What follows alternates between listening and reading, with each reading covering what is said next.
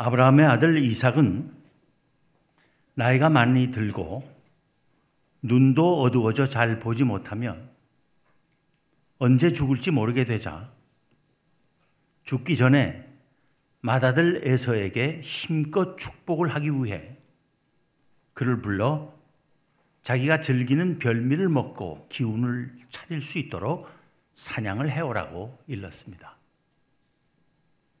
그런데 그 말을 이삭의 아내 리브가가 엿들었습니다. 그녀는 에서가 사냥하라고 나가자 그녀가 더 사랑한 작은 아들 야곱을 불러 말하기를 아버지가 즐기는 별미를 만들어 줄 터이니 가져다 드리고 에서 대신 축복을 받으라 했습니다.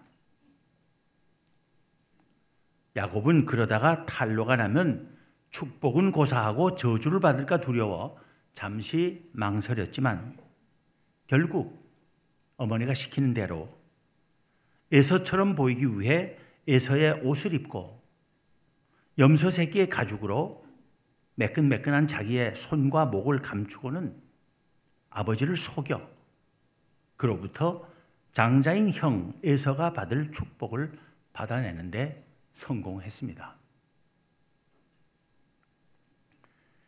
야곱이 이삭에게서 축복을 받고 나가자 사냥에서 돌아온 에서는 그가 받을 축복이 이미 동생 야곱에게로 다 가버린 것을 깨닫고 분노로 치를 떨어야 했습니다. 이미 동생 야곱을 위하여 축복했기 때문에 그가 반드시 복을 받을 것이라고 말하는 아버지에게 에서는 소리내어 울며 자기에게도 축복해 주기를 애원했지만 돌이킬 수 없다는 답을 들었을 뿐입니다. 이 일로 말미암아 야곱을 증오하게 된 에서는 머지않아 아버지가 죽으면 야곱을 죽이고 말겠다고 마음에 다짐했습니다. 그것을 또 알게 된 리브가는 야곱을 불러 형의 노가 풀리기까지 피신하여 있으라고 멀리 하란에 있는 외삼촌 라반에게로 보냈습니다. 우리는 이 이야기 속에 등장하는 네 인물이 하나같이 어리숙하거나 간교하다는 사실과 그런 가운데서도 하나님께서는 당신의 계획을 오묘하게 실현해 가심을 봅니다. 먼저 이삭을 봅니다.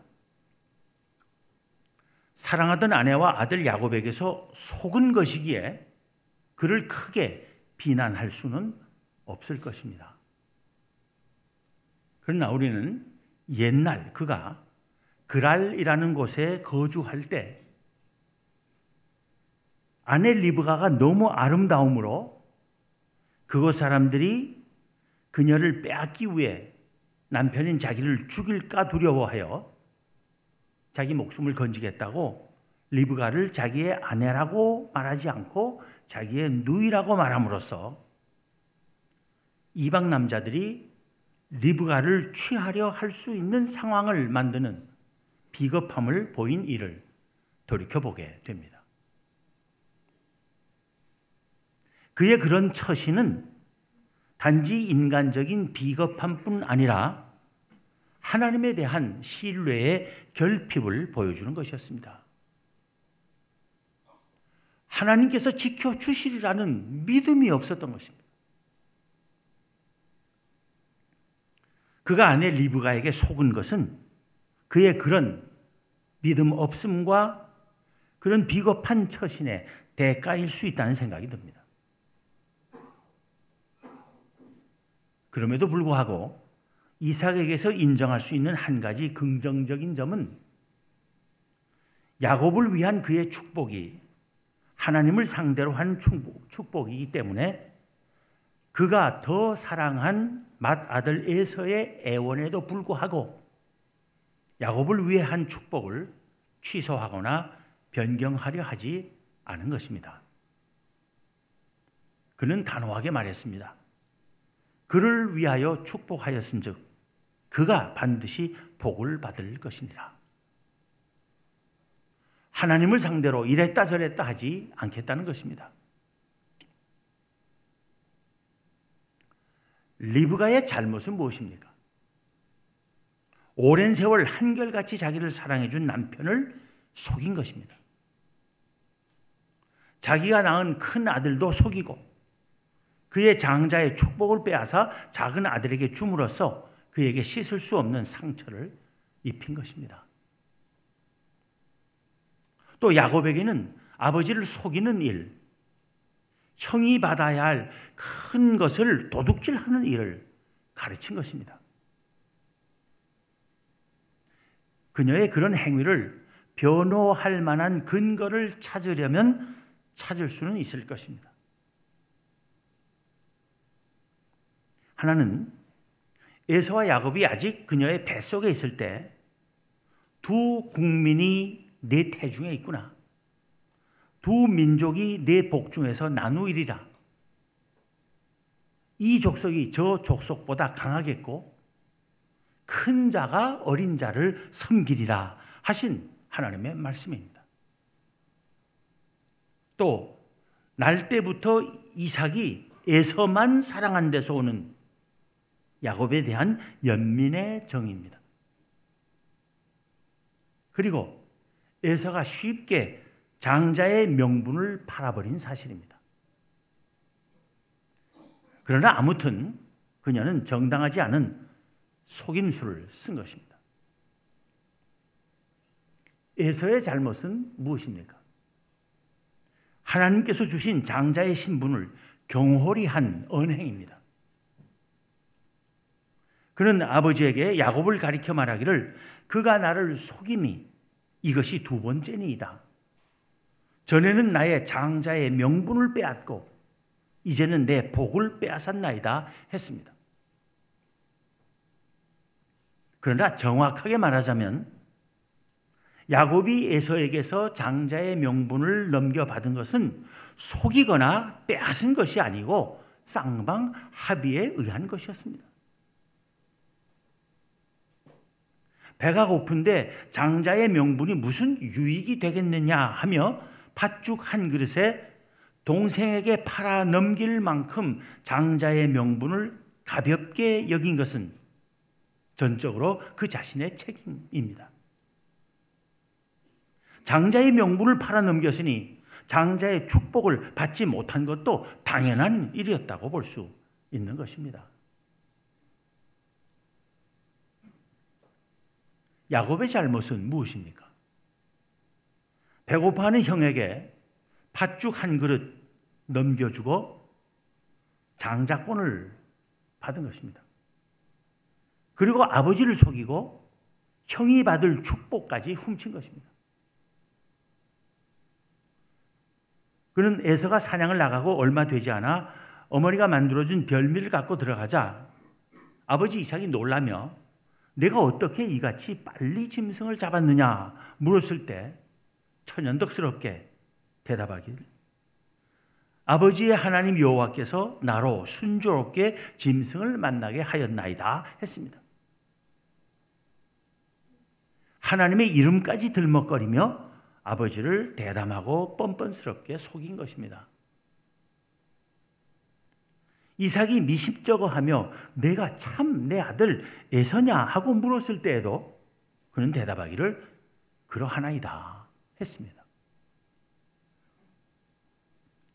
이와 같이 매정함과 간교함으로 아버지를 속이고 형을 속이며 아버지와 형에게서 장자의 축복을 도둑질한 야곱임에도 불구하고 하나님께서는 아브라함과 이삭에게 행하신 언약을 그를 통해 지키시려는 계획을 이루어 가셨습니다.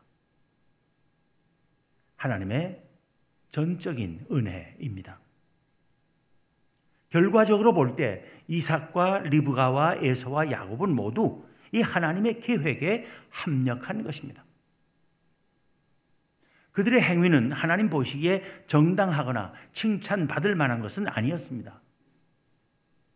그래도 하나님께서는 그들의 어리석거나 비열한 행위까지 다 이용하셔서 당신의 계획을 이루어 가시는 것입니다. 그렇다고 그들의 행위를 합리화하거나 묵과하지는 않으셨습니다.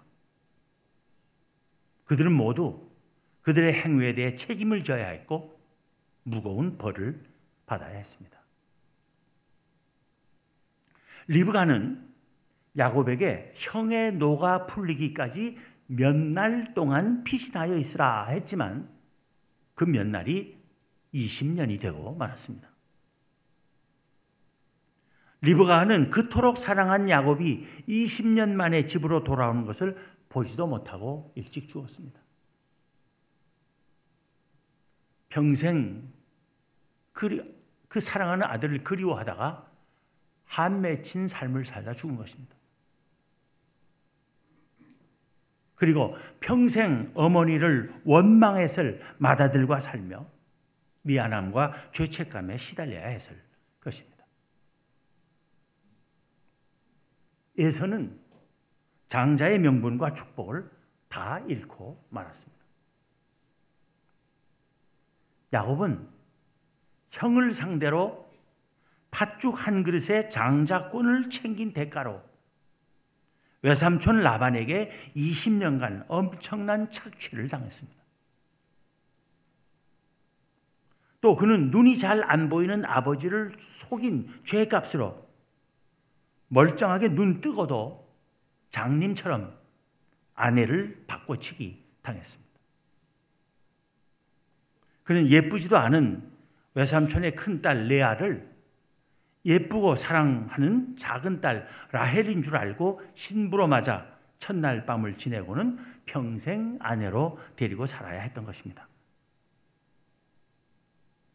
또 그는 형의 옷을 입고 아버지를 속인 죄값으로 자기도 훗날 자기 아들들한테 옷으로 속아 가장 사랑하던 요셉이 짐승에 찢겨 죽은 줄 알고 긴긴 세월을 낙이 없고 죽고 싶은 세월을 살았습니다.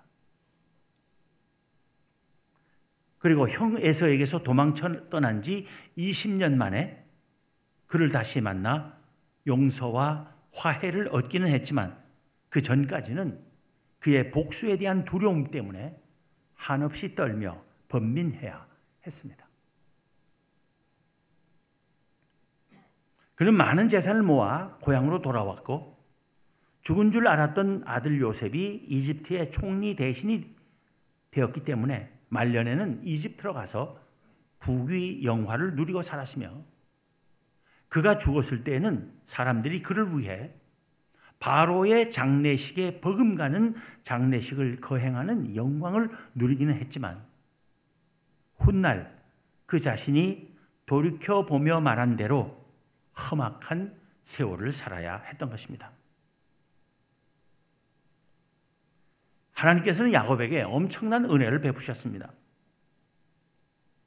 하나님께서는 그에게 야곱 대신 이스라엘이라는 새 이름을 주셨고 사실상 그로 하여금 하나님께서 택하신 백성 이스라엘의 조상이 되게 하셨습니다.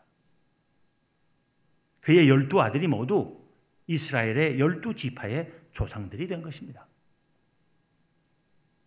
하지만 그만큼 굴곡이 크고 고생과 고뇌로 가득 찬 인생을 산 사람도 없을 것입니다. 하나님께서는 그에게 은혜의 하나님이시면서도 엄격한 공의의 하나님이셨던 것입니다.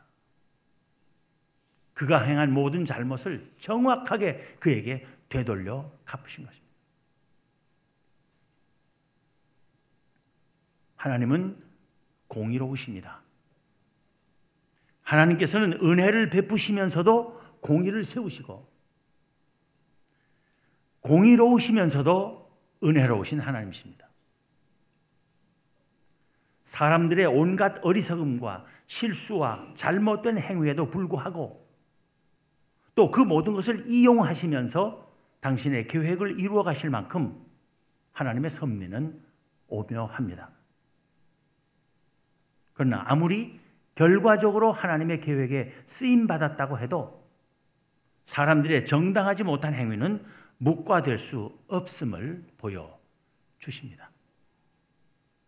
목적이 선하거나 결과가 좋다고 모든 행위가 정당화되는 것이 아님을 알아야 합니다. 선한 삶의 목표를 세우되 모든 일의 결과는 하나님께 맡기고 매사의 과정과 방법 또한 선하기를 힘쓰는 우리가 되어야 할 것입니다. 오늘은 우리 교회의 창립 기념 주일입니다. 하나님께서는 우리 교회로 하여금 이 땅의 어머니 교회로서 129년의 세월을 견디게 해 주셨습니다. 그 가운데는 험악한 세월들도 있었습니다. 일제의 강점기와 6.25 전쟁의 참화도 견디게 해 주셨습니다. 크나큰 은혜가 아닐 수 없습니다. 이 놀라운 은혜 하나님께 감사하며 또한 공의로우신 하나님께 반듯한 믿음과 순종으로 응답하는 교회가 되기를 다짐해야 할 것입니다. 우리나라가 공의로운 나라가 되어야 하겠고, 그러기 위해서는 이 땅에 그리스도인들이 먼저 공의로워져야 하겠으며, 또 그러기 위해서 가장 오래된 우리 교회부터 공의로운 하나님의 백성들의 공동체가 되어야 할 것입니다. 항상 은혜와 공의가 함께 가득한 세문한 교회가 되기를 기원합니다. 기도하겠습니다.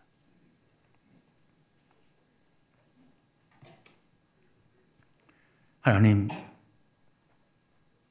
감사합니다. 오늘 129주년 교회 창립 기념주의를 맞게 하심을 감사합니다. 돌이켜보건대 129년 동안 베푸신 하나님의 은혜가 너무나 크고 놀라움을 고백하지 않을 수 없습니다. 이 은혜에 바른 믿음으로 응답하는 세문한 교회가 되게 하여 주옵소서. 또한 하나님은 은혜로우시면서 동시에 공의로우심을 보여주심을 감사합니다. 저희 또한 공의로운 주의 백성들 되기를 힘쓰게 하시고 그 공의로움으로 불의와 거짓과 부정부패가 만연한 이 사회에 나아가 이 사회의 어둠을 밝히고 이 사회의 부패를 방지하는 일에 귀하고 크게 쓰임 받는 저희 모두가 되게 하여 주옵소서. 그래서 나라의 희망이 되고 민족의 등불이 되는 이 세문한 교회가 되게 하여 주옵소서. 우리 주님 예수 그리스도 이름으로 기도하옵나이다. 아멘.